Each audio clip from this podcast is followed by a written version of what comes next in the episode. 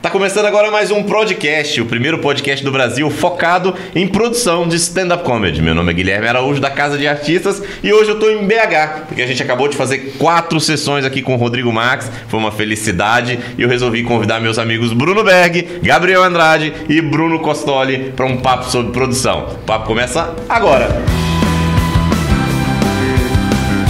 Casa de Artistas apresenta o seu podcast de produção. Senhores, sejam muito bem-vindos. Muito obrigado por ter aceitado o meu convite. Eu sei que foi de bom grado. Vocês estão aqui num domingo, às 11 da manhã, numa felicidade tremenda, para a gente falar sobre produção, sobre a cena de comédia de, de BH e de Minas Gerais como um todo. Então, muito obrigado pela presença de cada um de vocês. Eu que agradeço o convite. É um prazer sempre dividir aqui esse microfone com você. e esse pessoal aí, nem tanto. Ele já resumiu, tá bom. é isso, né? É, igualmente agradeço o convite, faço das palavras dos Be- do Berg as minhas palavras.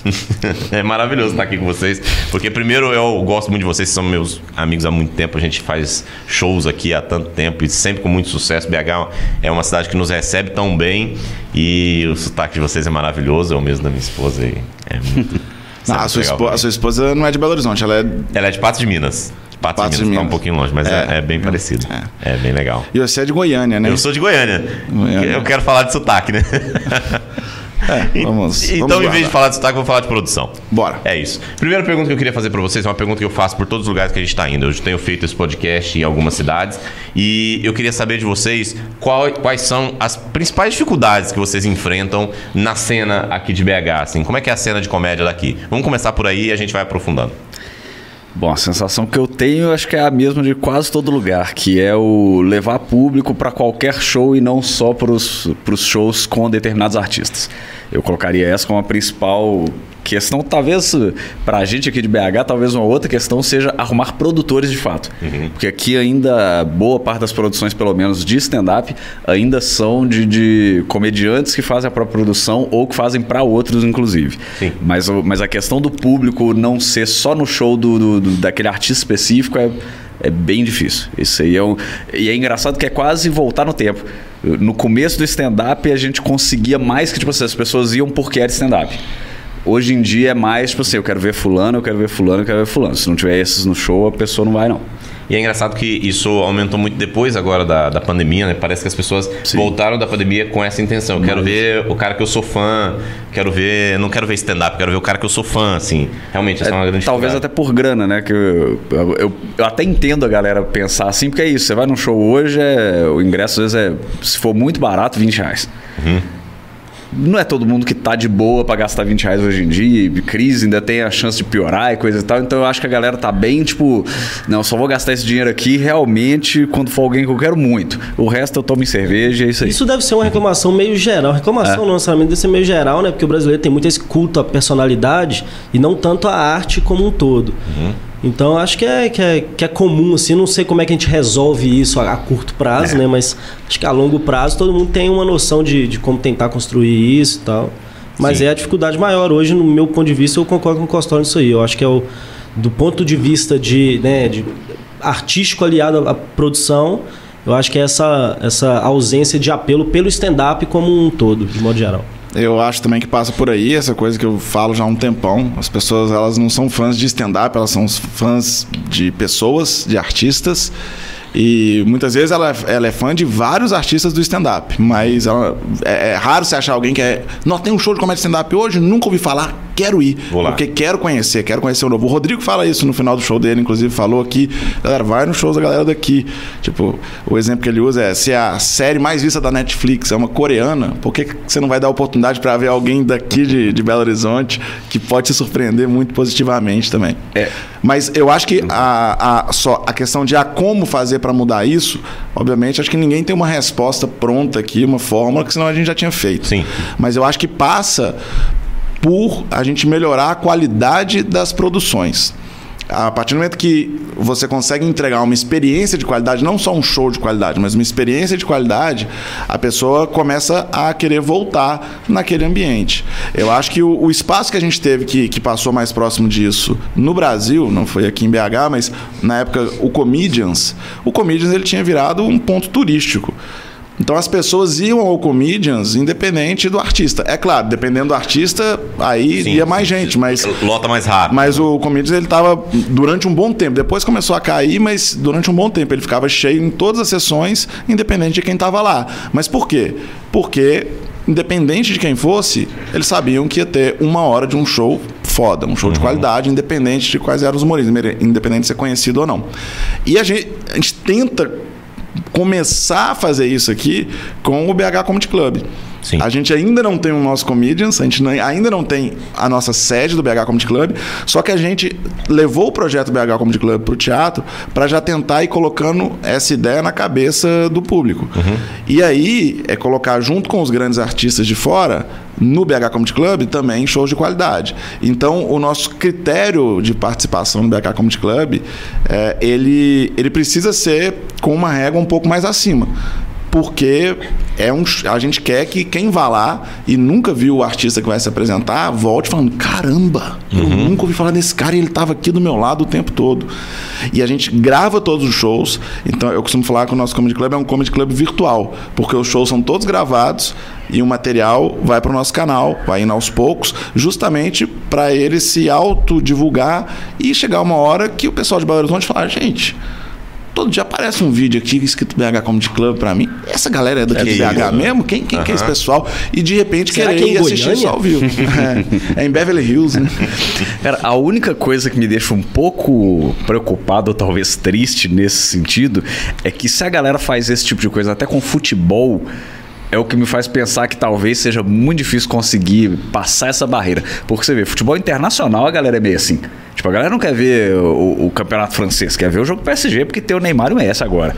A galera não quer ver o campeonato inglês, quer ver o jogo do Liverpool porque tem fulano, fulano, fulano. Tipo, a galera não tá muito interessada em ver Tottenham e Newcastle, Lucas, sacou? cara. Lucas. Tem um Lucas. Mas pra- tá vendo? Tipo, é isso. Agora, Aí a galera vê. Mas, tipo, quando não tem, nacional mesmo. Você vê, os próprios times, tipo, nacionais passam por isso. Campeonato estadual, ninguém quer ver.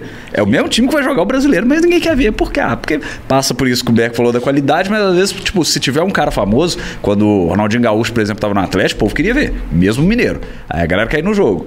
Mas quando não tem, o povo, ah, deixa pra ir depois. Mas pra não ser eu vou no- 100% injusto e não falar que não tem público aqui que é fã de stand-up é, é, que é- e, e tá em todos, tem uma galera. E um exemplo que dá pra citar, embora seja underground, é o Matriz Casa Cultural, que é um bar de rock underground aqui.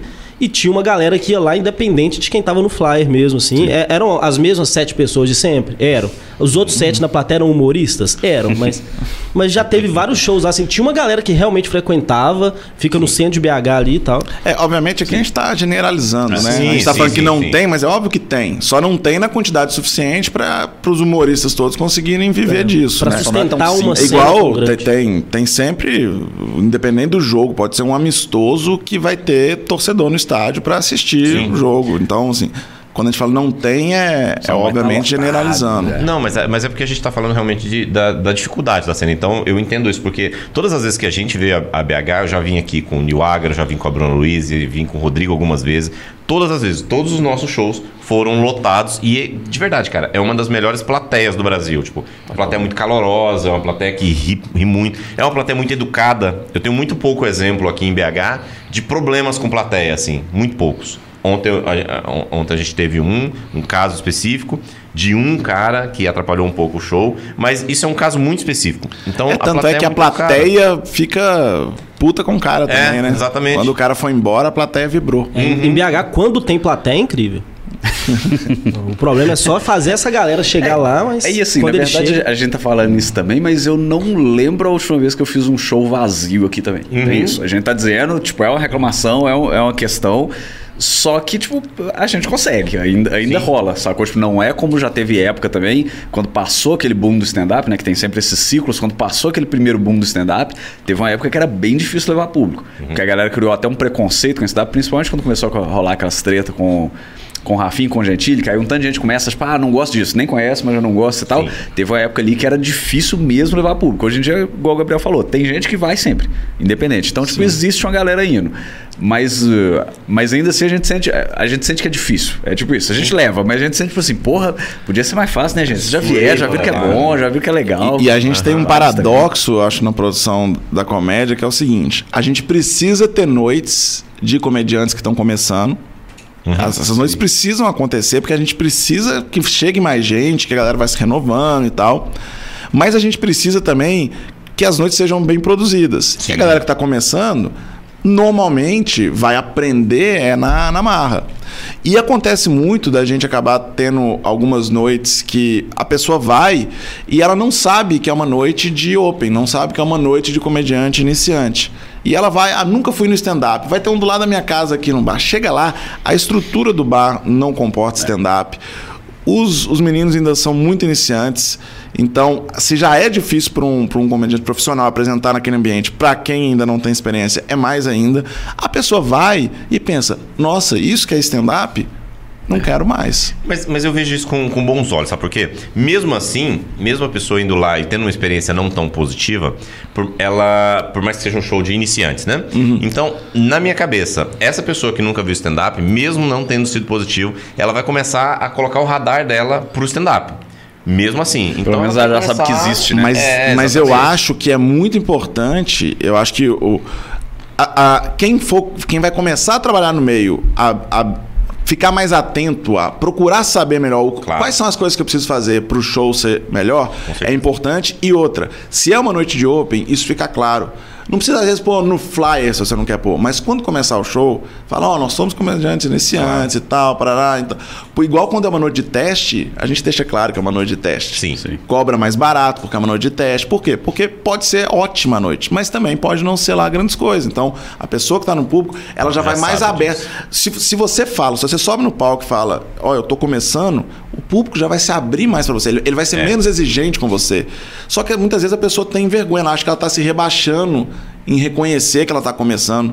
Eu costumo falar que. Ou às vezes também não acha que tá começando, que isso aí também acontece muito. né? É, isso É, o acontece muito. Esse é um tá- problema. O cara tá- acha é que já tá verdade, é pronto. Não, é. mas esse é um problema da comédia, eu acho que de qualquer outra área artística, que é o seguinte: é, eu- eu sou formado em arquitetura.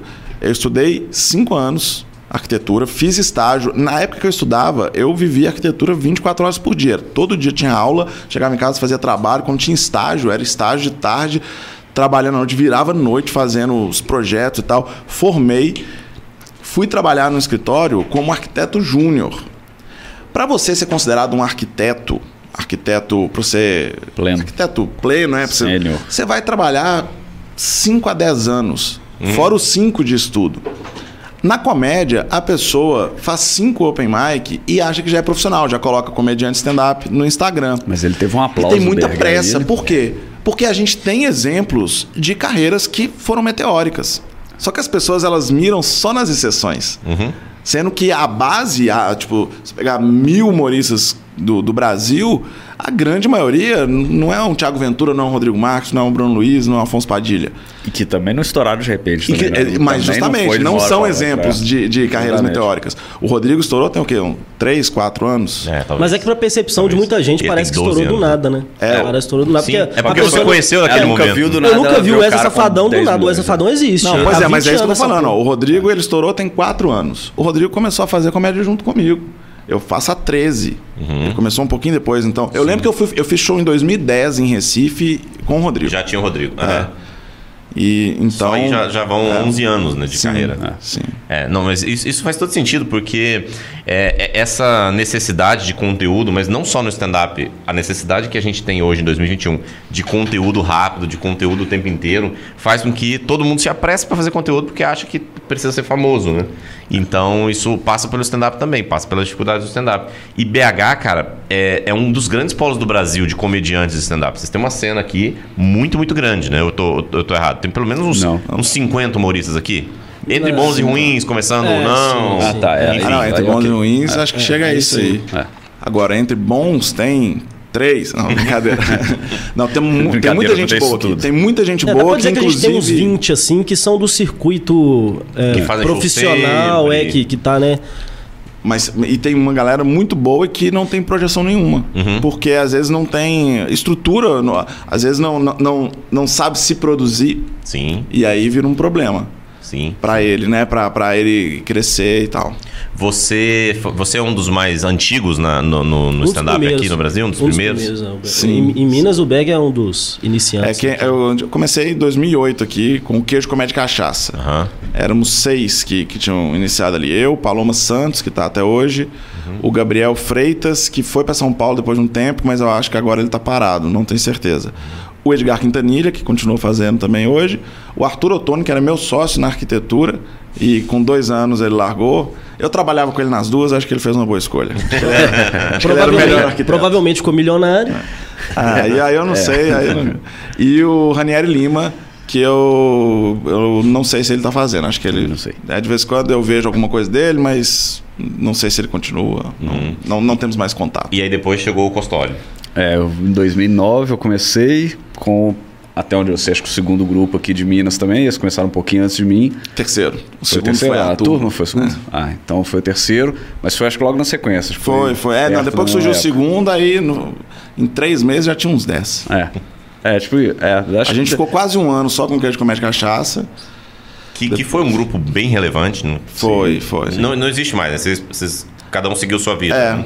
não, não- não, a, gente, a gente ficou durante oito anos, acho. Até até oito anos a gente ainda meio que existia. Mas a gente, até os seis, a gente realmente trabalhava junto e tal. Depois foram dois anos de, de ah, se pintar show faz e tal. É, o primeiro open mic de muita gente que ainda faz hoje foi lá no queijo. O O, seu meu foi, foi, né? o do Carmona acho que foi, né? Carmona foi. Do Glauber acho que foi. Glauber Cunha. O Basílio eu sei que foi, no- foi na liga. No meu É, o. Basílio, o segundo dele foi lá. É. Mas foi o primeiro que ele postou na, na internet. Olha o É erro. muita gente, é muita gente que se tornou conhecido nacionalmente, né? Até en- entre aspas, talvez, porque não, não, foi, não foi conhecido do grande público, mas conhecido no meio, né? Muita gente que tá aqui em BH. E aí depois, na última geração agora, vem o Gabriel. Eu comecei em 2017. Não dá pra dizer que é a última já geração, tem- já é, tem tem uma depois. galera vindo uma galera ali, mas depois. eu acho que. É, Mas acho que se naquela, firmou, eu e o Fred, talvez, eu e o é. Fred fomos os únicos, eu acho. Se eu posso estar sendo um pouco injusto, Fred Café. é, eu e o Fred Café, a gente começou mais ou menos junto, ele um pouco mais que eu. E eu acho que foi a última ali que, que, que se firmou na, na galera que tá Acho que mais tem gente ativa fazendo, mas acho que, né? que, que entrou, vamos dizer assim, pro, pro circuito, pro nosso circuito, vamos dizer assim, eu acho que, acho que não teve ninguém Na ainda, nossa não. panelinha, né? É, Eu que acho a que- galera eu O Rubens que- Ramalho também, que é dessa É, mas época. o Rubens faz há Rubens é bastante tempo. Rubens Ah, um o Rubens já faz há mais. é. E o Rubens é ator há, sei lá, 18 anos. Ah, certo, certo, certo. Mas o stand-up do Rubens eu acho que tem uns seis. Foi no aniversário de oito anos do Queijo Comédia Cachaça. Peraí. Essa festa é muito famosa. 2008 2016. Essa festa é o muito Rubens famosa. começou em 2016. O dia que todo mundo Cinco viu o. Nigel e horrorizou. Não, não, é, foi no aniversário de oito. Essa do Nigel foi Ah, no tá, aniversário de de três. seis. Três, ah. Que foi, foi uma aula de produção para como não se fazer um evento. Que foi que você reuniu, trouxe um monte de humorista de fora. Foram vários humoristas. E quanto que deu de fez- lucro mesmo? Eric? Deu 12 mil reais de prejuízo. Caralho. Mas todo produtor passa por isso, né? É. Mas é o que acontece? A gente fez, ó. Passa uma vez e quando- aprende. 12 mil, 12 não mil vou mais reais me eu não colocar passei, uma não. coisa que eu tenho a possibilidade de perder 12 mil reais. Problema de, de, de projetos megalomaníacos. O que de comédia cachaça, cachaça surgiu em julho de 2008. Em julho de 2009, a gente foi completar um ano. A gente fez um show no Bar Canapé mesmo, cabia 120 pessoas, onde a gente fazia. Recebemos lá o Geraldo Magela, ceguinho, e o Léo Lins, que tá- tinha acabado de lançar o primeiro livro dele. E que na época era considerado por todo mundo do circuito o melhor comediante stand-up do Brasil. E fizemos um show, foi maravilhoso. No segundo ano, a gente já pegou um teatro de 400 lugares e fizemos com Paulinho Serra e Rodrigo Capella, que estavam no Comédia MTV na época, estavam estourados e tal. É dos Lotamos o teatro. né? É, dos Desnecessários.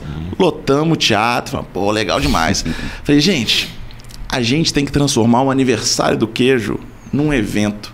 Porque em julho não tem eventos de comédia e é um ótimo mês para comédia. Vamos alugar o Mineirão. Então vamos, ter- tipo vamos isso. transformar isso realmente num tipo isso. evento e tal. E a minha ideia era, era que virasse tipo um festival, chamar Aniversário do Queijo durante o mês de julho todo. Ia ter peça que não ia ser o queijo comédia cachaça fazer, era só aniversário do queijo.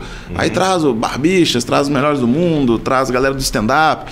E ele falou: vamos fazer um evento ano que vem já maior para tipo, marcar. A gente estava com um programa de rádio e tal, estava crescendo bem. Resolvemos alugar um lugar aqui que chamado Music Hall, que é uma casa de shows de música e que cabe eh, ali em pé, devia caber 1.500 pessoas, mas com cadeiras, colocando ali que a gente alugou também para Eu colocar. fui lá uma vez, show do Steve Vai e não tava cheio. é, é esse o lugar, entendeu? Mas é que no- nesse show ninguém vai, né? É, só o Steve, né? Aí. Peço desculpa por Você esteve, você esteve lá, né? o Steve. Peço desculpa de novo. Mas aí fizemos show. Um resumo. Lá caberia muita gente. A gente resolveu fazer uma festa. Não só, a gente fez um, lançou nossa coleção de camisas. Que inclusive fica a dica aí para quem trabalha com comédia, para você que produz comédia. Você vai ter em algum momento essa ideia, vou lançar uma coleção de camisas engraçadinhas. Não faça isso. O seu trabalho é fazer comédia. Venda shows de comédia. Boa. que vai ser muito melhor para você. Você sabe que existe uma pessoa nessa mesa que tem uma, uma, uma coleção de camisas. Existe, né? Existe. Você? Não. Entendi, Acho que então. também não sou eu, mas não.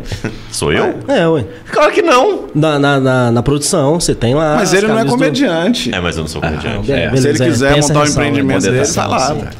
Mas, enfim, aí lançamos a nossa Não, mas, coleção de mas assim, só pra dizer, se alguém te procurar, tipo, uma empresa, falar, olha, quero fazer e vender suas camisas, aí talvez É, vá lá. alguém mas vai resolver você tudo, você só vai ganhar é. um percentual do lucro. É. Aí, pô, beleza. Você mesmo pegar Mas e fazer pra você vender no show, não tinha faz que ficar isso, levando, eram 10 modelos de camisa diferentes. Tama- três Tem que ter oito tamanhos aqui, diferentes pra é. cada um. Olha, olha o tanto de coisa que eu tinha que levar pro Não, show. e até pra porque, vender uma, duas. E até porque você tinha que levar as camisas, produzir o show, fazer o show, É. se apresentar. Tem alguém Não, pra vender a mais. errada. É, é um rolê, é. é um rolê. Mas esse show lá, resolvemos fazer essa festa.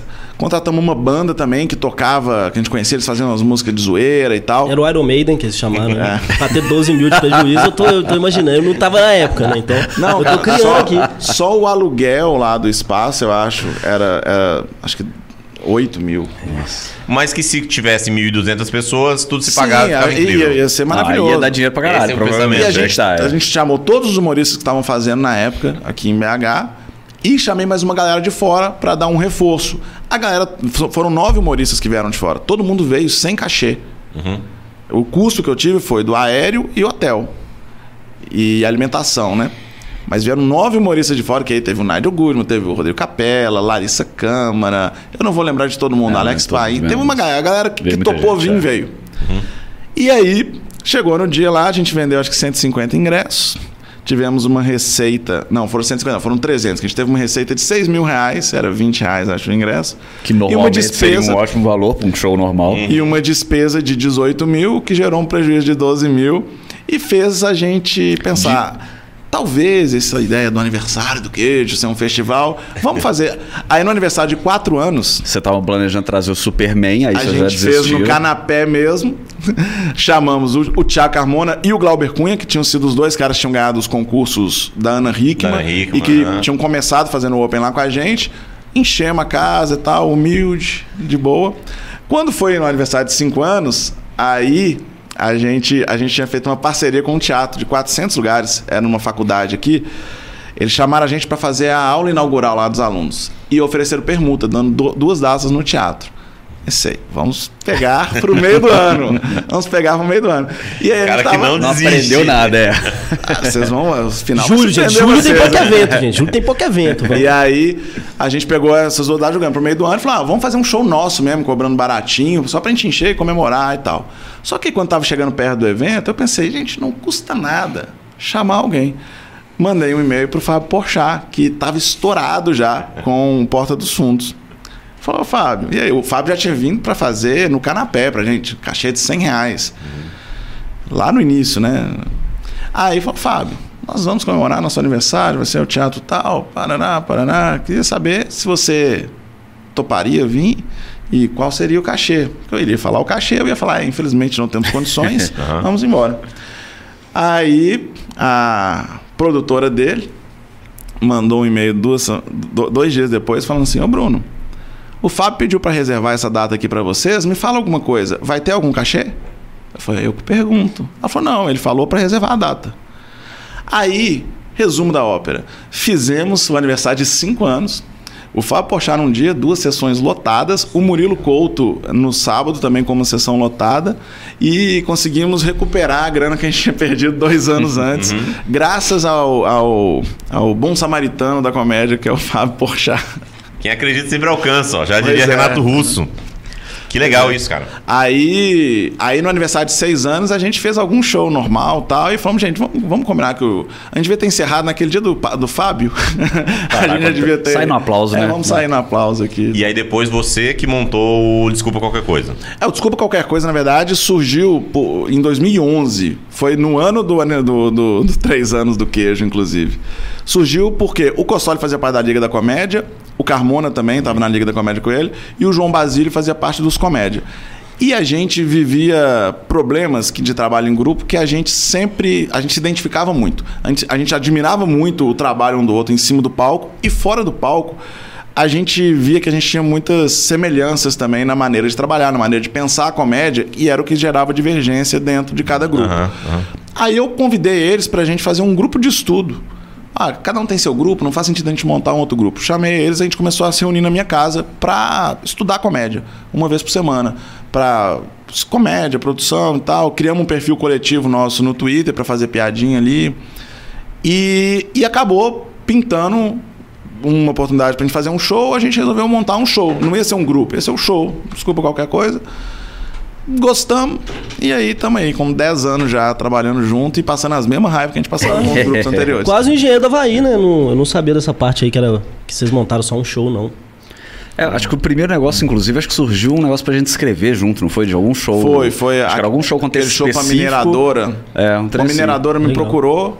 Eu tinha uma semana para criar um texto todo sobre o assunto lá deles e era um contrato que eu nunca tinha visto, assim.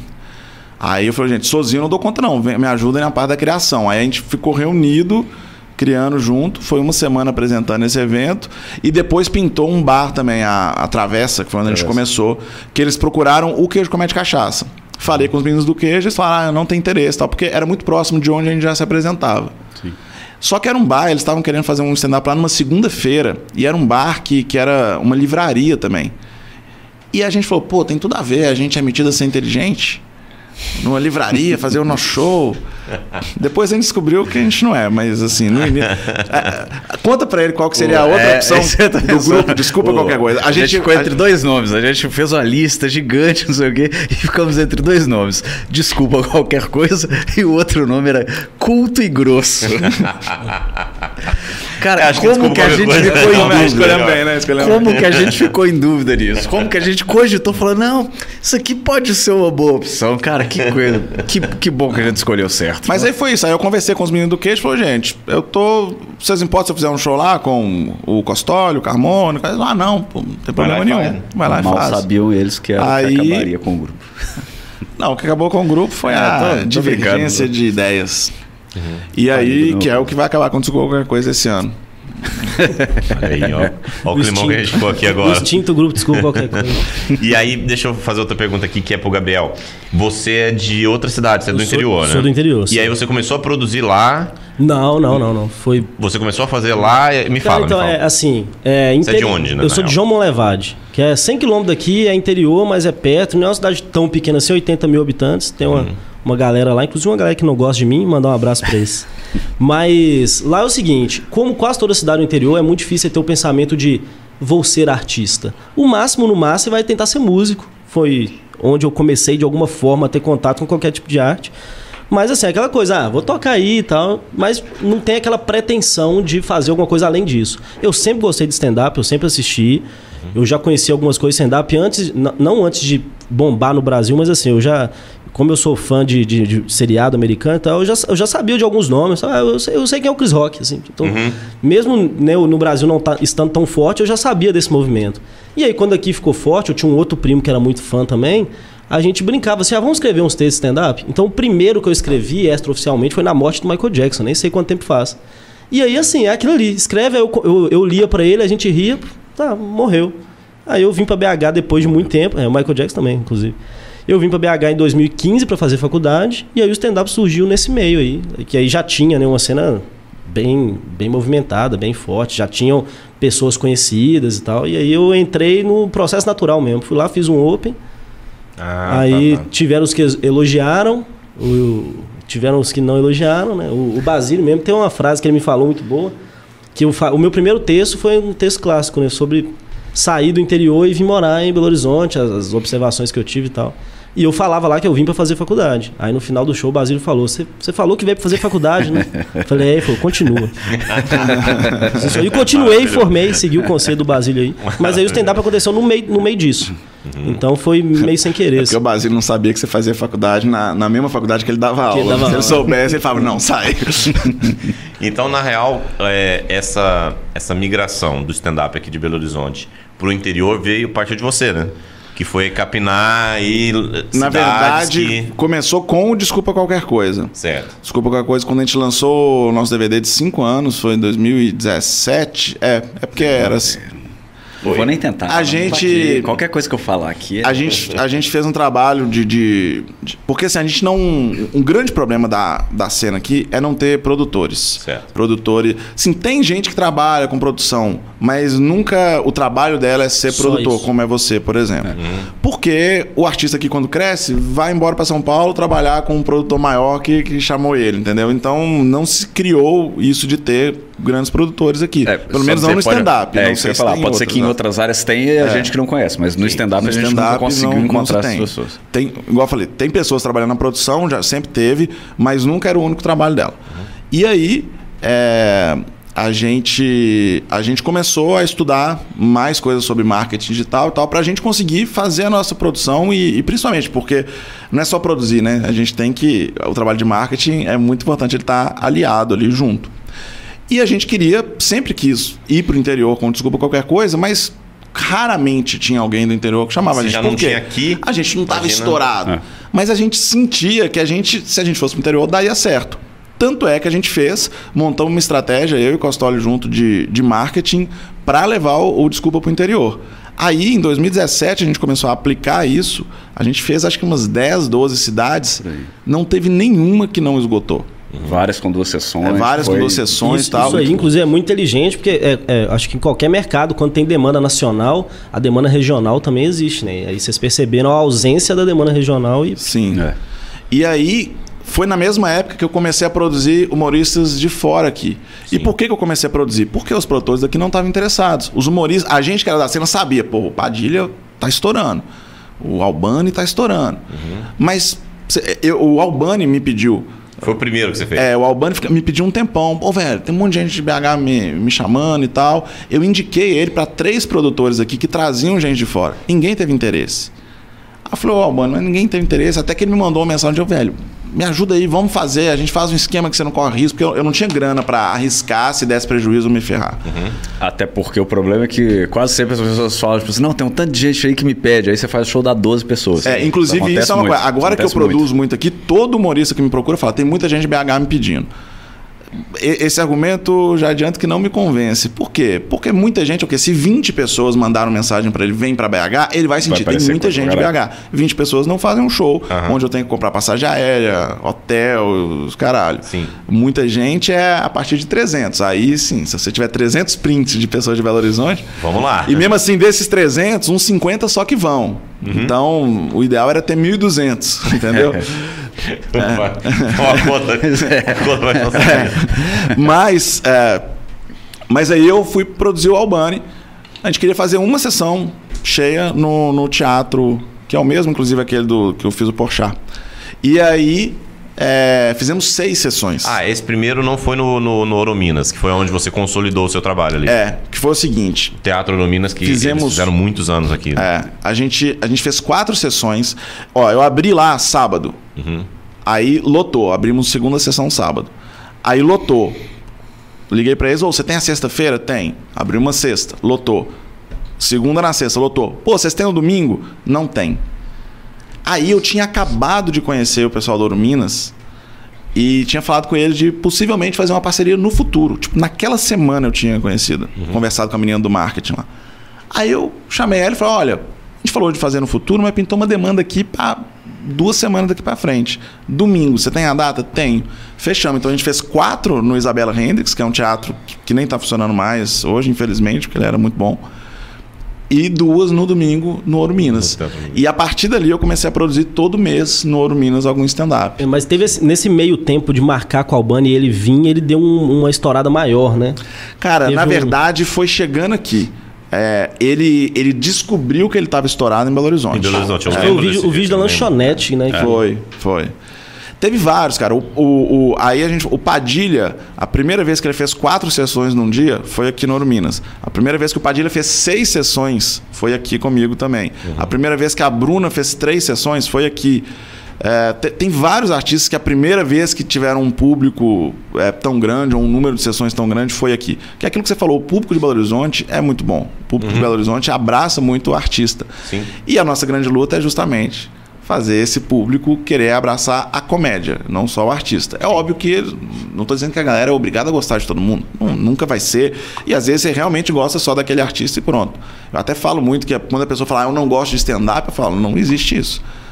Você não gosta de um artista. É, você não gosta do que você viu de stand-up até hoje. Porque no dia que você encontrar um humorista de stand-up que fala exatamente o que você pensa, você vai adorar. Ah, porque o dia que você me assistir, aí. Não, não tô falando de mim, não. Porque a pessoa que fala comigo que não gosta de stand-up, provavelmente ela já me Eu já viu. tive você.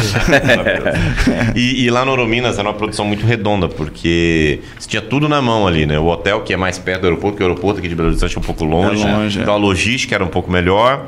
Aí o hotel já era onde ia fazer o show, então E é o, um o hotel artista foda. é um hotel muito foda. Você descia do quarto e já ia direto pro, pro, pro palco. O É. camarim era o quarto do artista. Exatamente. E aí- ficava no quarto dele até a hora de entrar pro show. É, então era tudo muito redondo. Aí começou, realmente, você ficou o quê? Uns três anos fazendo lá? Foi, foi por aí. Mensalmente, assim. É, fazia mensalmente, depois comecei a fazer duas vezes por mês. E aí foi lá que surgiu a ideia do BH Comedy Club. Que lá era o único, até, o único teatro não é, é, que permite entrar com comida e bebida. Mas a galera não, não entrava tanto porque não- meio que não sabia. Pensei, pô, se dá pra comer e beber dentro, os shows estão rolando. Se eu aumentar a frequência desses shows e montar um projeto do BH Comedy Club acontecer aqui dentro do Ouro Minas, rola. Aprovei junto com eles. Aí, a, a princípio, a gente faria semanal, se- aí seria todo domingo. É, a gente faria um esquema onde a pessoa, a partir do momento que ela entrou no evento, teria venda ali de, de bebida, comida. Tipo rola no Minhoca. A pessoa quer comprar uma cerveja, ela Tem põe uma lá. bolsinha térmica pra, pra. Porque lá não tem mesa, né? É um formato de auditório. Sim. Mas para a pessoa poder sentir realmente a, a, a, a experiência de estar num comedy club e não num show de teatro normal. É, e aí marcamos, a estreia foi com o Rodrigo também, né? Você veio aí junto. E faltando um mês para nossa estreia, trocou a diretoria do, do Ouro Minas, que não aprovou. Com tudo pronto já. Então, os shows que estavam marcados, a gente ainda fez, mas a gente estava na dependência, era janeiro e fevereiro. Aí, como ela não conseguiu ainda fechar com a diretoria se rolar ou não, ela- eles deram pra gente ainda o mês de março.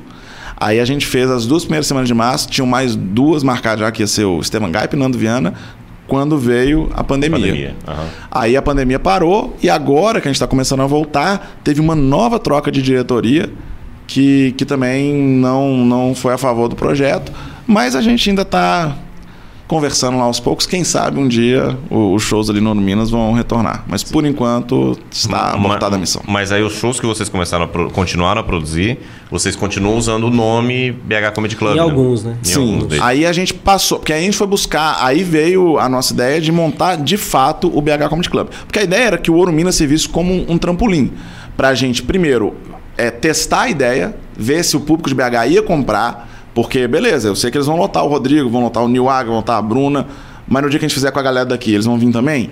E tava indo. Naquele início ali, a gente conseguiu levar público em todos os shows. Foi bem legal. E metade foi, foi humorista. legal.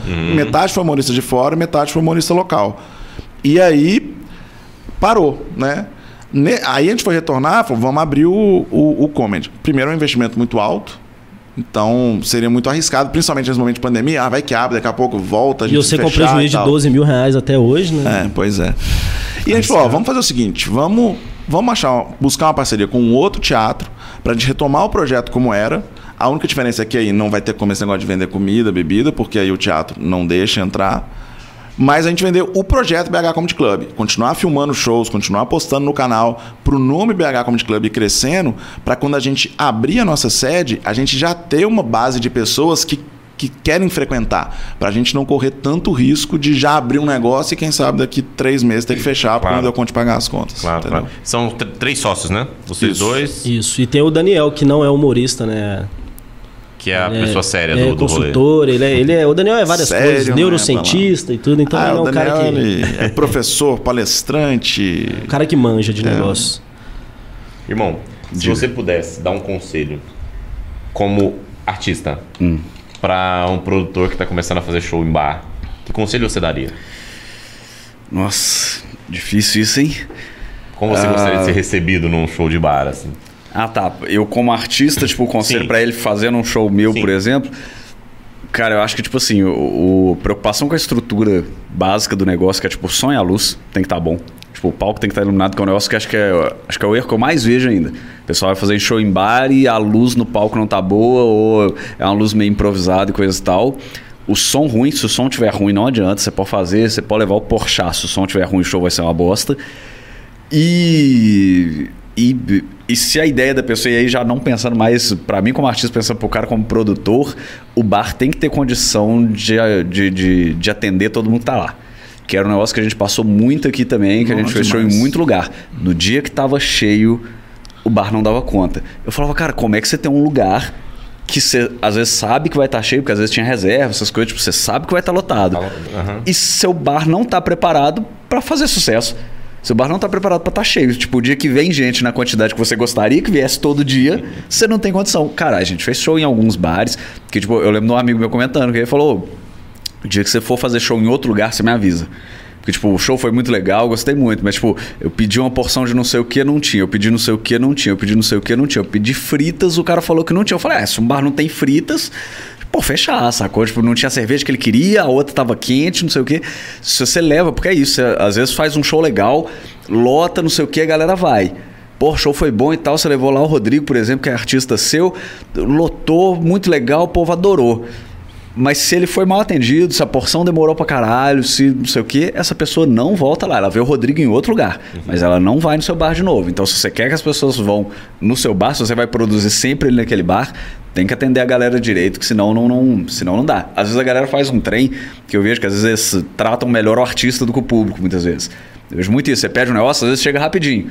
Mas se pro público tá demorando, não adianta. Não é que é pra demorar pra mim também, mas, tipo, se você conseguiu fazer mais rápido pra mim, dá um jeito pra galera também, sacou? Às vezes, às vezes eu até falo, às vezes o povo fala, não, a gente vai dar um jeito. Eu falo, não, não, preocupa com o pessoal, atende o pessoal bem e tal, não sei o que, depois você traz a mim, depois você dá um jeito. Eu posso, Porque a galera... posso fazer um adendo mais específico de Por bar? favor. Porque o que você falou aí tá ótimo e tal, mas assim, evite bares que os carros passam dentro do bar praticamente, né? Porque tem bar assim que é assim, o palco tá, tá, na, tá na calçada já. Ah, tá. do É. ladinho ali. e aí você tá lá barulho. fazendo a piada, você fala, eu tava. Pera aí, gente, só uma moto passar. Aí passa. E assim, aqui em BH tem muito bar assim. E ok, tem, tem situações que você vai conseguir adaptar, mas tem situação que você, você chega e fala, aqui, aqui vai ser foda. Aqui claramente vai atrapalhar. E assim, show na calçada rola. Eu já.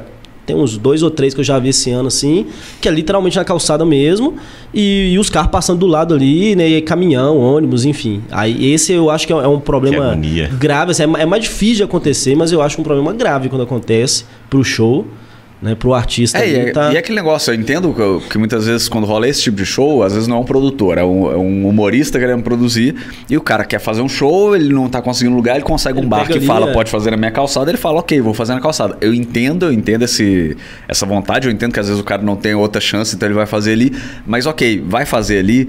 Então dê um jeito pra que seja o melhor possível ali, sacou? Dê um jeito pra que, tipo, pelo menos. Mas eu acho que pelo não- menos o som tá bom, não vale pelo a pena menos o show a todo custo, sacou? Ah, não tô conseguindo fazer, eu vou fazer desse jeito aqui. Sim, tenta, sei lá, pesquisa mais um mês ali, um bar que seja um É. pouquinho melhor. Dá uma procurada em mais bares. É, Não vai você ser Belo Horizonte, chegar, né? Nós estamos é, falando de um lugar que tem chegar. 500 mil bares a cada quarteirão, Exatamente, sacou? Então, tipo, exatamente. o cara falar que não conseguiu, eu falo, você procurou mesmo? Quanto você olhou? Mas me você fala olhou uma 10, coisa, olha Henrique. 20. Me, me fala uma coisa. Quando vocês falam na calçada, é literalmente na eu calçada? estou falando na calçada. É, Não, esse aí eu não nem, não eu nem vi, na esse eu calçada. nem vi, mas... Não, é porque, porque não precisa citar nome, mas eu posso te mostrar foto aí em off. Tem vários shows, tem, tem vários shows na calçada aí. Tem um que o nome é até uma coisa assim, meio isso. Comédia na calçada, um negócio assim. É porque assim, se meio, você, for, é. se você for pensar, porque o que que rola? Se você for pensar, tem show às vezes que rola de virado cultural. Virado cultural é o quê? É um show na rua. Ok, você tem um palco ali e tal, mas a galera tá na rua. Sacou? Tipo, pode ter carro passando, essas coisas. Tem vários lugares que são show em espaço alternativo, esses show em Réveillon, que às vezes é na praia e coisa e tal, às vezes tem esse tipo de coisa. Então, tipo, não é que não dá, não é que é impossível, mas não é o ambiente ideal. Então, se não é o ambiente ideal, você tem que dar um jeito de compensar isso. A qualidade é meio técnica, isso, é. A qualidade técnica tem que estar muito Assim, boa. público, porque quando A vai pra galera tem que tá cultural, muito público isso. vai buscando isso. Exatamente. Fazendo um Sim. show num bar na calçada, você tá fazendo show pra galera que tava indo pro bar pra paquerar, pra, pra jantar, pra trocar É. ideias sobre futebol. E aí tem um cara falando no microfone. Eu, eu sempre falo isso pro cara do bar. É, se vai ter o show stand-up, você tem que selecionar o público que vem pro stand-up. Você tem que, na hora que o cara vai entrar, fala, você sabe que vai ter stand-up? Tem a cobrança de tanto. E ele fala, ah, eu não sabia não, mas vou entrar assim mesmo. Você fala, ó, mas não pode conversar. Tem que conversar, tem que explicar falar pro isso pro cara. é. Porque se ele fala, não, 15 reais, eu, eu Foda-se. pago. Aí o cara senta lá, o que acontece? Ele vai estragar a noite de todo mundo, porque ele vai Uhum. ficar conversando, porque ele não foi pra ver o stand-up. Mas não é só isso. Eu, como humorista, vou estragar a noite dele também. É, Porque, porque ele imagina que você tá foi lá pra bater papo, tomar, comer, relaxar no bar, e tem um cara falando, se você não tá interessado no que o cara tá falando no microfone, é o pior ambiente possível E- pra você tá. Sim, da música, né? É, então- Acho que é a mesma coisa. E- E, Quem inclusive, foi pra negócio- assistir o show provavelmente não vai voltar nesse bar. Quem foi pra não assistir o show provavelmente não vai voltar no bar, porque fala, ah, vou chegar aqui vai ficar um cara gritando e o povo ainda me olhando com cara feia. Ele não vai querer voltar, É, então e- você vai perder os clientes. inclusive, o negócio que o Berg falou, é, é isso aí é uma dica que eu lembrei que eu daria também. Cobre. Nem que seja um real. Cobre, que é pra ter a certeza de que a pessoa sabe que vai ter alguma coisa ali. Sabe? Tipo, ela não chegar, tipo, ah, porque Tá lá de é, é um negócio surpresa, que eu né? discordo, inclusive, que a galera de São Paulo faz o- os shows de teste, a maioria acho que é de graça. Não sei se a maioria, mas alguns eu sei que Alguns. são. Quando é tipo assim, ah, o Nathan, por exemplo. O Nathan eu entendo ser de graça, porque, tipo, tem muita gente ali que já é muito conhecida. Então a galera que vai tá indo pra ver aquelas pessoas ali especificamente. Mas você vai fazer uma noite de teste que é com humoristas que não são tão conhecidos, tem grande chance de ter gente lá que não sabe por que, que tá indo. Tem gente que foi pra uma casa, ainda mais se for num bar. Tem gente que foi pra uma casa, tem gente que já tava ali, tem gente que o amigo falou, "Ô, vamos ver, vamos num negócio, o cara foi, sem é saber graça, direito o que, que vai tava lá, rolando. É. E aí fala que é de graça, a pessoa vai. É a pior coisa que você pode fazer. Você pensa, não, mas de graça vai ser mais fácil de encher. Provavelmente não vai fazer tanta diferença do que se você cobrar 5, 10 reais. E você garante que a pessoa que vai, ela tá querendo ir realmente. Porque às vezes você fala, ah, não, é, é de graça, mas é só você tirar o ingresso no Simpla antes, por exemplo. Mas é de graça. Você entra lá e pega. A pessoa pega. A chance dessa pessoa não ir é muito grande. Porque ela pegou, ah, se der no dia eu vou. A pessoa tirou 5 reais do bolso, ela pensa melhor. Pode ser um real. Ela, ela pagou um real no negócio e ela pensa, porra, eu já paguei, né? Acho que eu vou. Se estiver chovendo, a gente sabe que ela não vai, não. Mas se em condições normais, se essa pessoa pagou, provavelmente ela vai.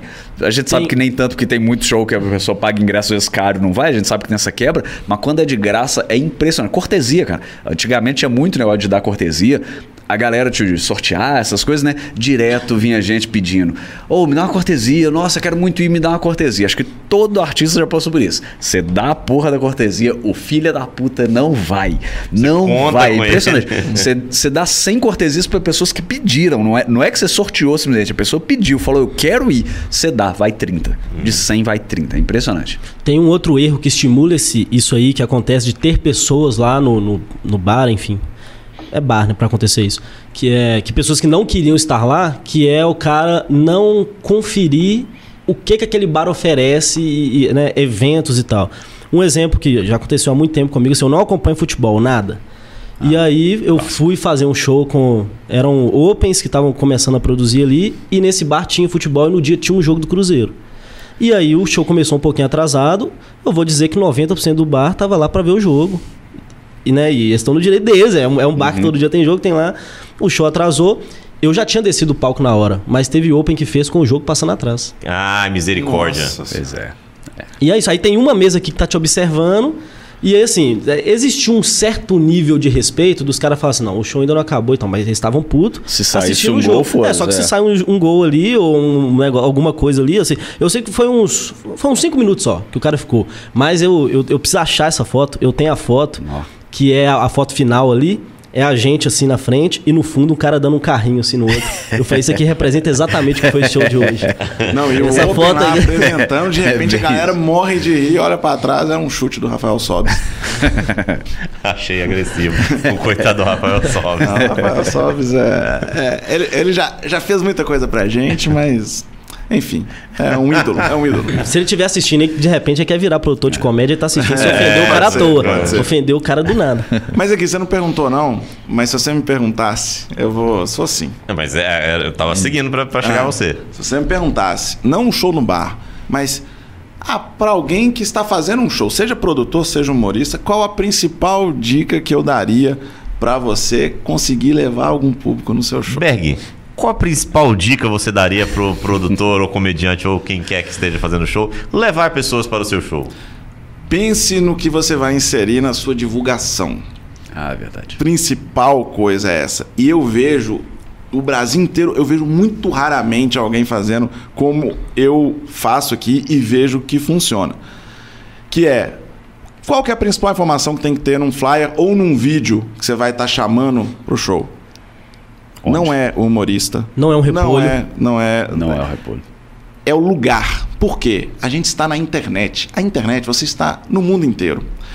Uma pessoa que é de Sete Lagoas e é fã do Rodrigo Marques, ela está acostumada a ver o Rodrigo postando vários vídeos de conteúdo e está acostumando, acostumada a ver ele postar ou chamando para um show em algum lugar ou um flyer de algum lugar que ela naturalmente já pula. Porque ela quer ver o conteúdo do Rodrigo. E o Rodrigo nunca está em Sete Lagoas. Rodrigo vai em Sete Lagoas uma vez, ou uma vez a cada, se for uma cidade maior, uma vez a cada ano. Na hora que essa pessoa de Sete Lagoas se deparar com o conteúdo do Rodrigo Marques, avisando que vai ter um show de Sete, em Sete Lagoas, a primeira informação para ela não pular, Tem que ser Sete Lagoas. Sete Lagoas. Pô, quem, é, quem não é de Sete Lagoas pulou. Foda-se. Mas quem é de Sete Lagoas falou: caramba, o Rodrigo Marques falou Sete Lagoas. E aí você tem a atenção da pessoa, aí f- você fala o que quiser. E para quem não é conhecido, a mesma coisa. Para quem não, não é conhecido, mais ainda. Aí eu, eu- os shows no interior que eu fazia, a divulgação nossa não era desculpa qualquer coisa, era comédia em, em- em- em Ipatinga. Comédia stand-up em Ipatinga. E um vídeo com um trecho de show nosso. A pessoa assiste e logo depois tem, ó, vai estar aí, dia tal, tal, tal, tal. É, flyer, cara, tem muito flyer que eu vejo que eu não sei aonde é. Outro dia eu vi um flyer, que por acaso era em Sete Lagoas, mas que era do Rubens Ramalho.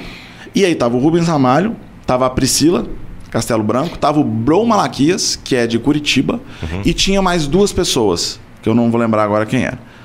E eu vi o flyer e falei, uai, o Rubens vai lá pra São Paulo fazer show com a, com a Priscila? Onde que... Eu juro pra você, eu fiquei procurando no flyer. Não tinha a informação de onde era. Vamos supor que Inclusive, inclusive uma dica aí que não é nem só para produtor e para qualquer coisa. Se você tem um negócio e você tem um perfil no Instagram, coloca a porra do endereço e põe a cidade. É. Já cansei de receber inbox, às vezes, de coisa de, de- desse negócio, falando às vezes, tipo assim, ah, estamos querendo fazer um negócio e tal, não sei o quê. Aí eu entro pra ver, eu não sei de onde é. Tem lá, ah, Avenida Brasil. Aí Porra, você tem fica- Avenida Brasil em qualquer Você lugar. fica clicando na foto de pessoas que marcaram pra ver se era Tentando alguma achar pessoa. pra ver se é. pôs a localização. Fala, cara, põe onde que, é, onde que é a porra dessa barraquinha de churros. Eu não sei, pode ser de qualquer lugar Aqui do em Brasil, BH tem show em barraquinha de churros. É, e para São Paulo, talvez. E não tem o endereço, pra, né? é, o, no- aí não seja São Paulo, talvez seja o bairro, né? Pra galera que é de São Paulo. cidade Mas é ainda assim põe que é. São Paulo, a porque lugar que região, tem bairro com o mesmo nome, Zona sacou? Leste, tipo, É. Zona Leste e tal. A gente, por exemplo, vai fazer show em São Paulo. A gente vai fazer a divulgação falando de São Paulo. Por quê? Porque a gente nunca tá em São Paulo. Então, tem. Tem muitas mesmo que estivesse um sempre, teatro é. pra me ver lá. Não, mas tem pessoas que me seguem que são de São Paulo e eu nunca tô lá. Então eu preciso fazer uma divulgação. A primeira informação que as pessoas têm que ter é: eu estarei na sua cidade. E aí é isso, cara. Pelo amor de Deus, façam flyers e, e- e eu sempre peço, eu mando o roteirinho pro artista falar. A primeira palavra é sempre. E aí, Belo Horizonte? Ou Belo Horizonte, tal. Por quê? Porque é é a primeira coisa. Porque mesmo a gente pondo patrocinado, só aparece para quem é de Belo Horizonte, porque a gente direciona. Mas a pessoa que está recebendo o anúncio não sabe Que é só pra ela. que, que apareceu pra ela porque ela é de Belo Horizonte. Então, se o artista não fala Belo Horizonte, ele pula, porque é só um cara chato falando alguma coisa. E acontece também, Então, às, boa às dica. vezes, o artista ele tem, o, ele tem o apreço pela obra, né? Então ele não quer falar primeiro Alô Belo Horizonte, ele Ah, quer falar, tem gente, um estarei com meu solo, cujo nome é esse nome lindo aqui, tal, tal, tal, tal, tal, que No- consiste nesse conceito, eu vou O fazer nome- esse nome de Sim, solo em não flyer, eu sempre diferença. briguei isso com a galera. Sempre briguei, Ah. que a galera colocava gigante lá, tipo, é, sei lá, é, batendo no, no, no mercado. Tô inventando um Eu vou fa- eu vou fazer- nome aqui É, agora. coach, é. confundiu. É. batendo no mercado. E aí isso tava ocupando, tipo, sei lá, quase um terço do flyer. Eu falava, qual é a diferença pra Pro pessoa que tá indo público, o ver? nome do solo. Não faz diferença nenhuma. A galera tá cagando. A maioria da galera que foi nessas quatro sessões do Rodrigo não sabem o nome do solo. Sabe porque ele repete várias vezes no É, final do é, show, mas Ah, por tá. isso. Ok. Se E não aí- fosse, não saberia. Mas por que, que o, o nome do solo do Rodrigo é importante? Pra próxima vez que ele vier aqui, o cara vê, ó, é o Rodrigo diferente. BH de novo. Ah, aí é, é- é a, é a info- Depois que já teve a atenção Mas aí dele, isso ah, pode qual que é o nome do tá- solo? Pode estar é. pequenininho ali. Vai falar, ah, tá, não é o mesmo Show, não sei o quê. Pronto. Pequenininho. O que tem que estar grande é o lugar, é o Rodrigo, nome do é. artista. Belo e se não for é. uma pessoa conhecida, se é stand-up, se é música, se é o que é que seja. Eu vou fazer um show meu primeiro aí, e aí o, o Sartório fez o flyer. E aí tem um flyer bonitão, conceitual, que eu, que eu queria ter e tal, mas eu vou fazer um paralelo, porque assim, né? é, o nome do solo não importa, o meu rosto, minha cara não vende tanto, eu não sou um humorista grande, não sei o que. eu- então é assim, vou fazer um, um outro flyer, eu vou ter o bonitão lá, que eu vou postar organicamente, mas vou fazer um outro, praticamente uma foto 3x4, stand-up skit gigante e o lugar. É isso, assim, né? Porque É, e eu você acho é péssimo em nomes, hein? Pois é, de, de supetão aqui, assim, é. Você é péssimo nomes. O nome do solo é ruim, o nome que você queria dar pro grupo é ruim. Não, mas aí não era eu que Era queria, não. sim, Aí não era eu que queria, não, porque trocadilho no grupo não é comigo, não. Olha só, eu tenho mais duas perguntas pra fazer pra vocês e aí a gente vai, vai dando início ao final desse, desse, desse episódio de podcast. Mas eu queria saber de todos vocês. Primeira coisa, quem daqui da cena mineira da- dessa nova geração vocês acham que as pessoas precisam conhecer? Quem são os próximos humoristas que vocês acreditam aí na, na próxima geração do, do humor de Minas Gerais? Vai vocês aí primeiro, Bom, eu, todos. é porque assim, eu acho que mesmo a galera que já é grande aqui, talvez o público Sim. do resto do Brasil não, não conheça ou não saiba que é da cena mineira. Uhum. Então, eu, o Tiago Carmona, acho que não precisa falar, mas que é- não tá nessa geração. Mas o Estevan Gaipo, Paulo Araújo, que já estão bem grandes aqui, mas eu não sei, fora, a galera conhece. Rubens. Mas da nova geração aí, eu coloco o Rubens Ramalho, que é um cara que. eu- o show dele é sempre muito alto, você viu esse final de semana de novo. É, colocaria aí o Gabriel Andrade também, pra, pra puxar o saco Obrigado. dele, porque ele é meu sócio. É isso mesmo, isso mesmo. Não, mas o, o- o Gabriel ele tem um estilo de humor que é bem diferente. É o oposto do Rubens, assim. É, mas pra quem gosta, é maravilhoso. Tem gente que gosta? Não. Mas, Mas se isso aí- tivesse, seria.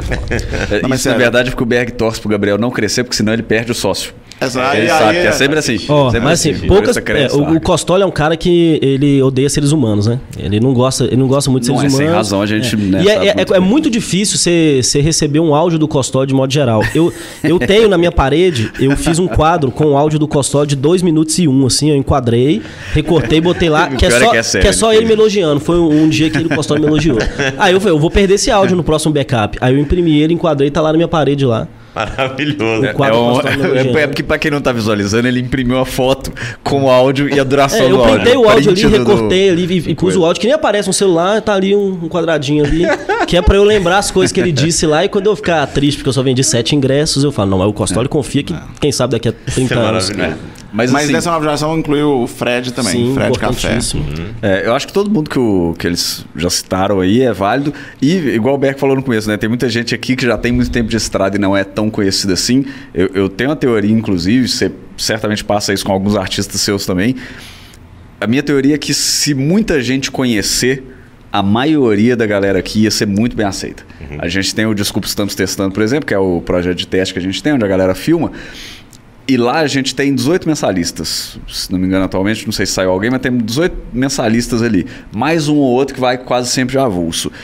Eu chuto que pelo menos 10 ali. Tranquilamente, se muita gente conhecer, estoura fácil, fácil, fácil. Só que aí que é trem, depende do algoritmo, depende do, do assunto. Às vezes, tipo, se não é um negócio de momento, o algoritmo não pega e tal, se o cara não tá com uma rede funcionando bem. Um ótimo exemplo disso, inclusive, é o Rubens Ramalho que é um cara que no stand-up começou há, há, menos tempo, né? Que a gente, pelo menos, é um cara que não, não é um cara que tem muito público no show simplesmente, que vai para ele, coisa e tal, mas que você já viu, é um show muito alto, é um show muito bom. E um vídeo dele que foi bem, que caiu nas graças do algoritmo lá, é o maior vídeo do canal do BH Comedy do Club. BH Comedy Club, que tem vídeo do Nil Agra, Um do milhão Rodrigo. Marques, da Bruno Luiz. É, e, exatamente. E o vídeo maior é o do cara, sabe? Disparado é o do... Você é fala, o do- porra, não é à toa, sacou? Tipo, é porque é bom. E aí, tipo, o negócio é, depende de cair no algoritmo. Então, tipo, é o, eu acho que, tipo, a galera que tiver a oportunidade pode Quando tem procurar. muita que gente tem boa. muita assim, gente é, boa. é, foda de citar nome é, é não citar os outros, É. né? Mas é porque também não é exatamente nova geração, mas você pega o, o Edgar. É. O Edgar, pra mim, Edgar é é um dos caras caralho. mais geniais que eu conheço. assim. Edgar? Edgar Quintanilha. Quintanilha. Quintanilha. Ele começou Que comigo no do queijo queijo, exatamente. cachaça. Ah, Na beleza. época ele tinha Eu não 16 anos. E ele tá aí fazendo É até hoje. bom, e ele, é muito bom. E ele, ele, ele faz um, um- um- de nicho também, que é muito bom. Muito bom. Ele, ele, ele tá bem focado em falar. Ele é homossexual e ele tem falado muito sobre isso, sobre a causa. E, cara, e, e É são muito piadas muito mesmo. boas. Não é panfletário. Sabe? Ele Uhum. fala o que precisa ser dito, mas é muito engraçado. E quando, quando me perguntam sobre isso aí, o exemplo que eu dou é, para a maioria das pessoas que né, não entendem o nosso mercado, eu acho é muito parecido com a música. E aí tem uma coisa triste nisso que é, tem gente que vai ser o Aerosmith, tem gente que vai ser um, sei lá, um, uma banda brasileira que não é, sei lá, um Capital Inicial, que não é o Aerosmith, tem gente que vai tocar no bar para sempre. Sim. E isso acontece, é, infelizmente, tem coisa que é assim. Eu acho que na comédia vai ser a mesma coisa. É. E- Claro. e, às vezes esse cara que toca no bar é um puta músico do caralho, bom Às demais. vezes ele é melhor que o Capitão Inicial, e às vezes ele é melhor que, o Aerosmith. que, assim, que, né, é, Não, mas independente disso, Não vou assim, ofender quem, o quem Capitão vocês, é, quem vocês achariam que realmente são pessoas que as pessoas que não conhecem precisam conhecer.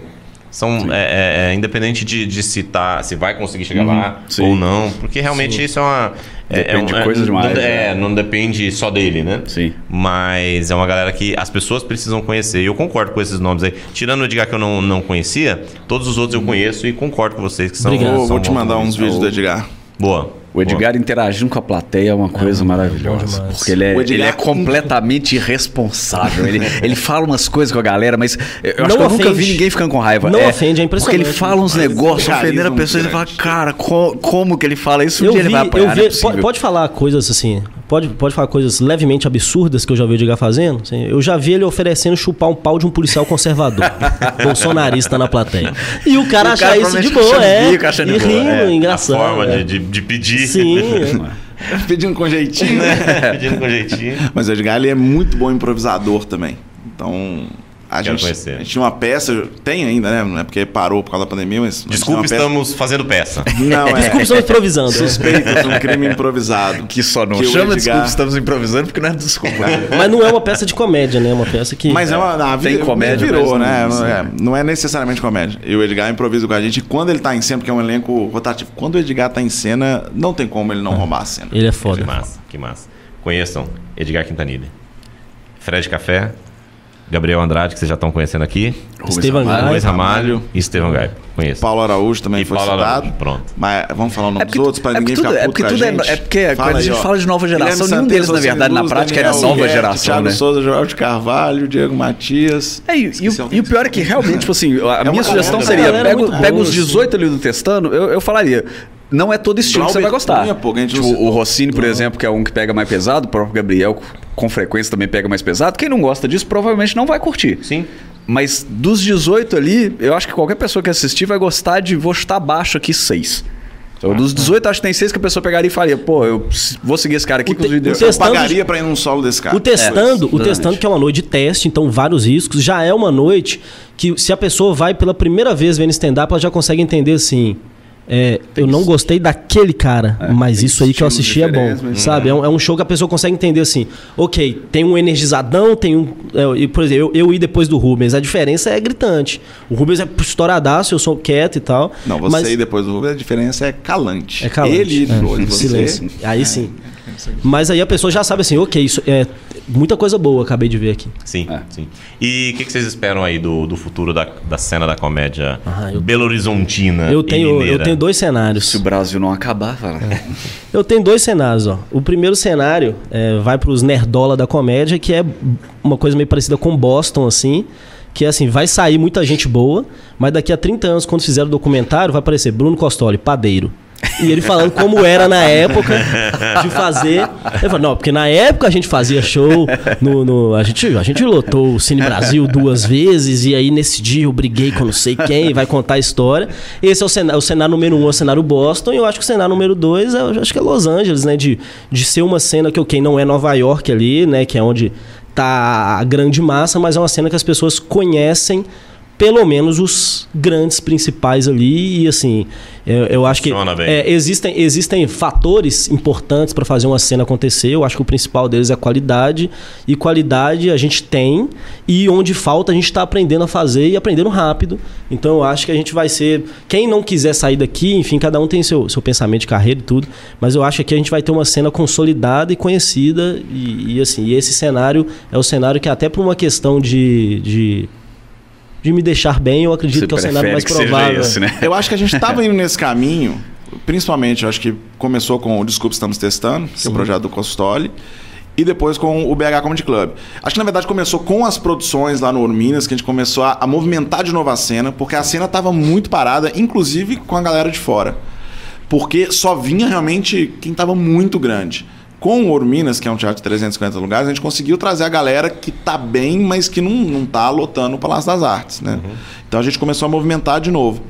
E, e a gente estava nesse processo. A pandemia deu uma quebrada, a gente está retomando agora e a gente espera retomar de onde a gente tinha parado e não dando vários passos para trás. né? É, e um negócio que o Gabriel comentou aí que eu acho que é, é o que me faz ter a visão de futuro de BH. BH tem um negócio que o Berk também fala muito, que aqui é talvez o único lugar do Brasil onde a galera boa não foi embora. Que isso, a maioria dos lugares rolou isso. Talvez hoje tenha-se menos isso, né? Caralho, acho que- deixou um shade pra quem é bom e ficou nas suas cidades, né? Não, não, é isso que eu ia falar. Eu acho que hoje em dia isso é mais comum. Hoje em dia eu vejo que tem uma galera que não tem Sim. tanta essa vontade, já quer ir para São Paulo, quer, quer ir para Rio de Janeiro. Mas BH desde sempre, desde o começo, porque você vê, tem um tanto de gente aí hoje em dia que tá em São Paulo que começou na mesma época que a gente. Nando Viana, o Murilo Couto, Afonso. Padilha. É, Padilha, a galera. A galera Ventura, de Recife. o povo todo. É, a galera toda. Quantas pessoas de Recife que já estão em São Paulo, né? É, Sim, sim, praticamente todo mundo. E aí, tipo assim, você vê, da época, os principais da época, quase todos saíram dos seus lugares. Saiu, tipo, o Padilha saiu de Curitiba, o Fábio Lins saiu lá de Curitiba, o Nando saiu do Rio Grande do Sul, galera de Recife desceu, galera do Pará desceu. Tipo, praticamente todo mundo desceu, é ótimo, né? Como se o mapa fosse em pé. Mas, tipo, praticamente todo mundo saiu. Tipo, quem tava bem, É, o Rodrigo veio pra cá, o. Albani. Tipo, quem tava Rio bem. foi pra São é, Paulo. Quem Albani tava foi bem saiu e foi pra São Paulo. Sacou? Então, tipo, acho que BH é o único lugar Cambota. que isso não aconteceu. Acho que BH é o único lugar que eu vejo isso. É, tem, Tipo, a tem galera do- pontuais, né? O Fred teve, teve um tempo lá, o Kaique. É, é, mas- coisas mas são mais poucos. pontuais. Mas Então, eles são não, poucos. eles não ocupavam a posição de os principais nomes de Belo Horizonte na É, época. Acho que é isso que exatamente, você está dizendo. exatamente. Os a galera lá, principais quando desses chegava, mercados saíram. o maior da cidade, preciso Tchau. ir para São Preciso Paulo. São é Paulo. meio é. isso? Aqui, Aqui, isso- não. É que isso não O aconteceu. O, Carmona, que Ceguinho, durante- eu acho que não foi pra, pra A São internet Paulo, matou isso, Fazia né? coisa e tal. Exatamente. Quantos youtubers eu assisto que tá lá Pra no mim é isso. caralho. Tipo, a partir do momento que você vê que o Whindersson consegue ser maior que o Porta dos Fundos e o cara não precisou ir pra São Paulo pra isso, hoje ele foi provavelmente porque tem coisa pra caralho pra fazer lá, então vale mais a pena ele estar lá. Mas tipo, ele não precisou disso. Não se precisa mais disso hoje em dia. Então acho que pode ser uma tendência na maioria dos lugares, não só em BH, mas eu acho que o fato daqui ter tido isso, eu acho que certamente vai ter gente que vai sair. Acho que vai ter gente daqui que vai, que vai querer, deve ter gente da galera nova que tá surgindo dos Open, certamente vai ter gente que vai crescer e que quer ir para São Paulo, tem essa vontade, mas eu acho que o fato de muita gente aqui não ter isso, dessa galera que é boa, que, que gosta de fazer e tal, apesar que tem alguns aí que não são de BH, exatamente, mas são de Minas. Tipo, o Paulo é um que tá bem e, tipo, mora em Carmo do Cajuru e não tem interesse em sair de lá, sacou? Ele não quer ir pra Divinópolis, que é um pouco maior, sacou? Um pouco, tô brincando. Mas é importante maior, mas, entender pô, isso, né? Que não, não, É. não faz mais tanto sentido. É, e eu acho que isso dá uma, uma- possibilidade de um futuro bom pra cá, sacou? Que, E é um tipo, movimento universal. A cena americana, mexicana, é tudo isso, assim. Os- É. Já não tem mais aquela coisa, eu preciso ir pro polo. Porque assim, É, o você polo, pode- às vezes, é, é do seu quarto. Um Você pode ir aqui. lá, vai seu, faz seu show e volta. sacou? Eu fui em São Paulo fazer meu solo, fui lá, fiz meu solo e voltei.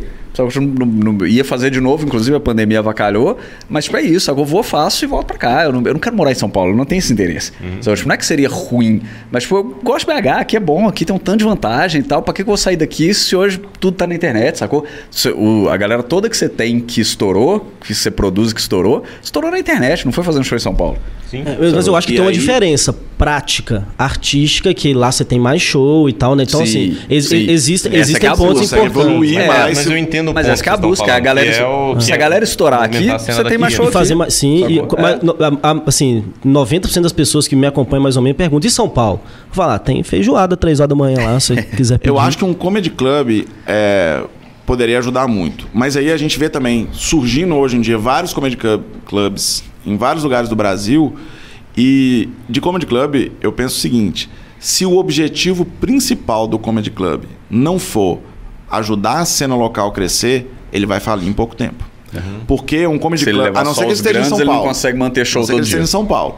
Mas se ele Mesmo em São se, Paulo, se constrói-se um comedy club em qualquer cidade, Belo Horizonte, Florianópolis, Goiânia, qualquer cidade que abra um comedy club. Se o objetivo do comedy, óbvio, todo mundo precisa ganhar dinheiro. Você está montando um empreendimento, você vai precisar ganhar dinheiro.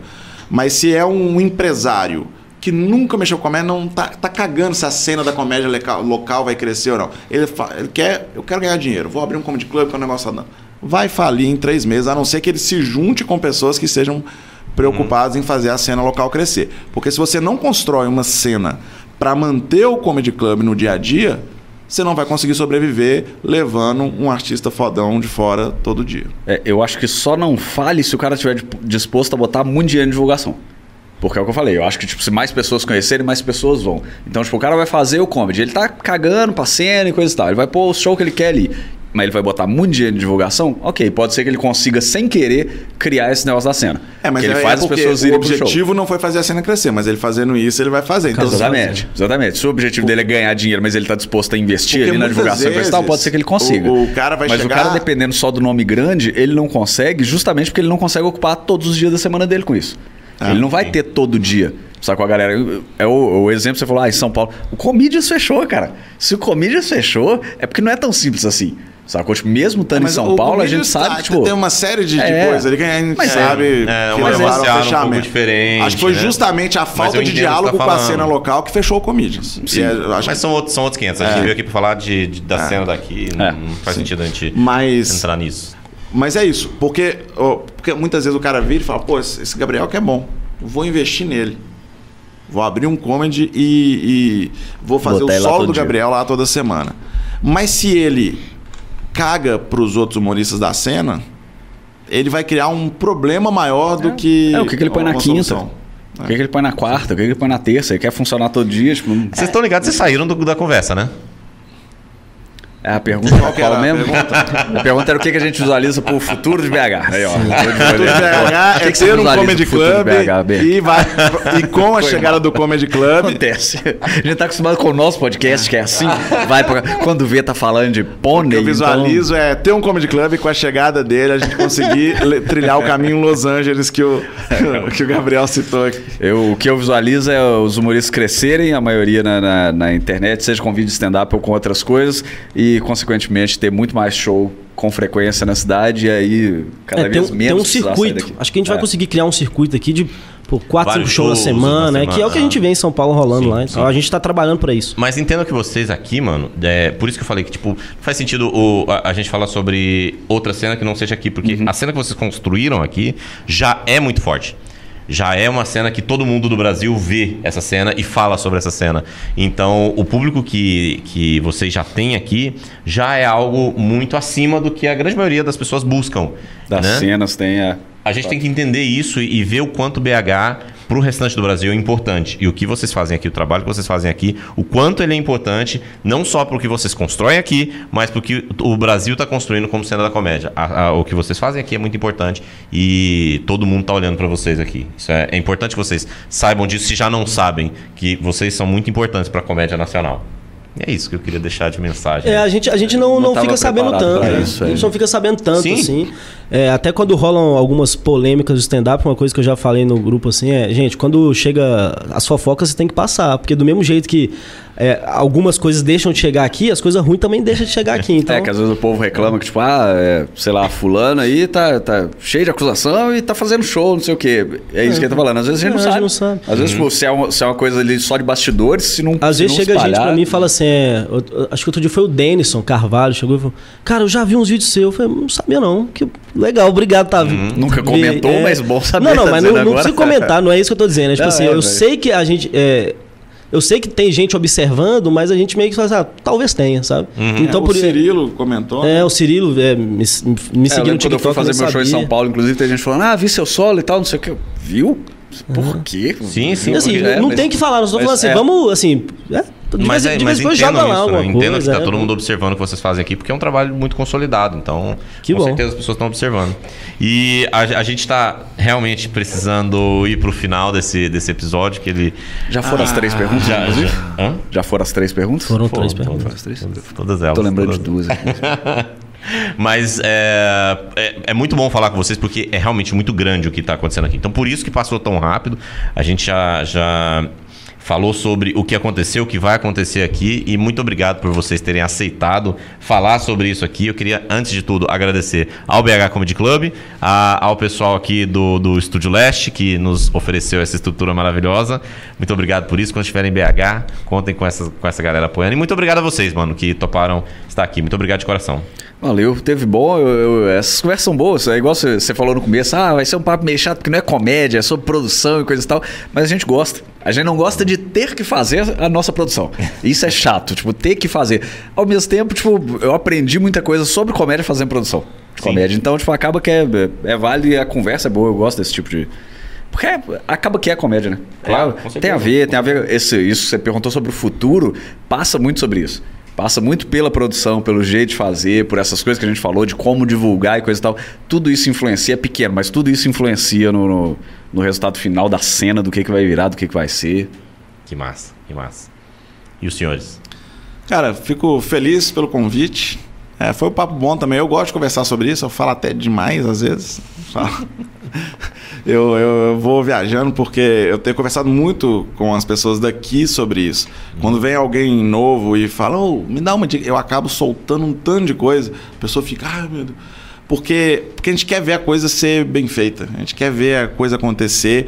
E tem gente que acha que que, que os produtores, humoristas se veem. Tem gente que se vê né, como concorrência. Cara, o stand-up está engatinhando no Brasil.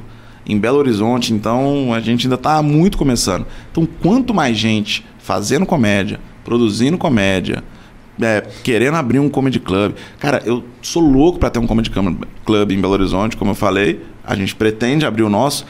E tem hora que eu me pego torcendo para alguém fazer antes de mim. Mas fazendo bem feito, porque se fizer mal feito, aí vai ter, mas não vai. Mas por isso que eu fico falando tanto o que eu acho que, que deveria ter. Porque se alguém fizer, é, me tira um peso das costas, o trabalho que isso vai me dar. Então, se alguém tiver aí querendo investir num comedy club, conversa comigo que eu dou todas as dicas. Não quero nem ganhar dinheiro, não. Quero só que o negócio acontece. Maravilhoso. Igualmente, agradeço aí, grata surpresa ter participado. E é isso, é um assunto também que eu gosto muito de falar. Não costumo gostar tanto com gente que não trabalha com isso. Que a É. pessoa fica perguntando, eu fico tipo, ah, não, deixa eu só. Deixa eu comer meu pastel, cara. Você não vai Mas, fazer é, nada com essa informação. É, mas, né? mas aí, tipo assim, aqui é, é, é isso, assim, a gente realmente gosta e, e é o assunto quando a gente tá junto mesmo. Né? Comédia, produção de comédia, vídeo, etc. É, o- é o nosso assunto cotidiano. De vez em quando a gente marca de sair e fala assim, ó, vamos sair, mas. Sem, sem, pode falar de comer, mas assim. Só um pouquinho, É, só um segura a onda ali um pouco. Só um tal. pouquinho. É, Matando de Rir é um nome melhor pro solo do que Matando o Mercado, só porque eu pensei que agora eu queria. Tinha que se redimir trazer. antes do É, final do episódio. trazer, é, acho A gente viável. veio aqui falar de produção, a gente falou de produção e até a próxima.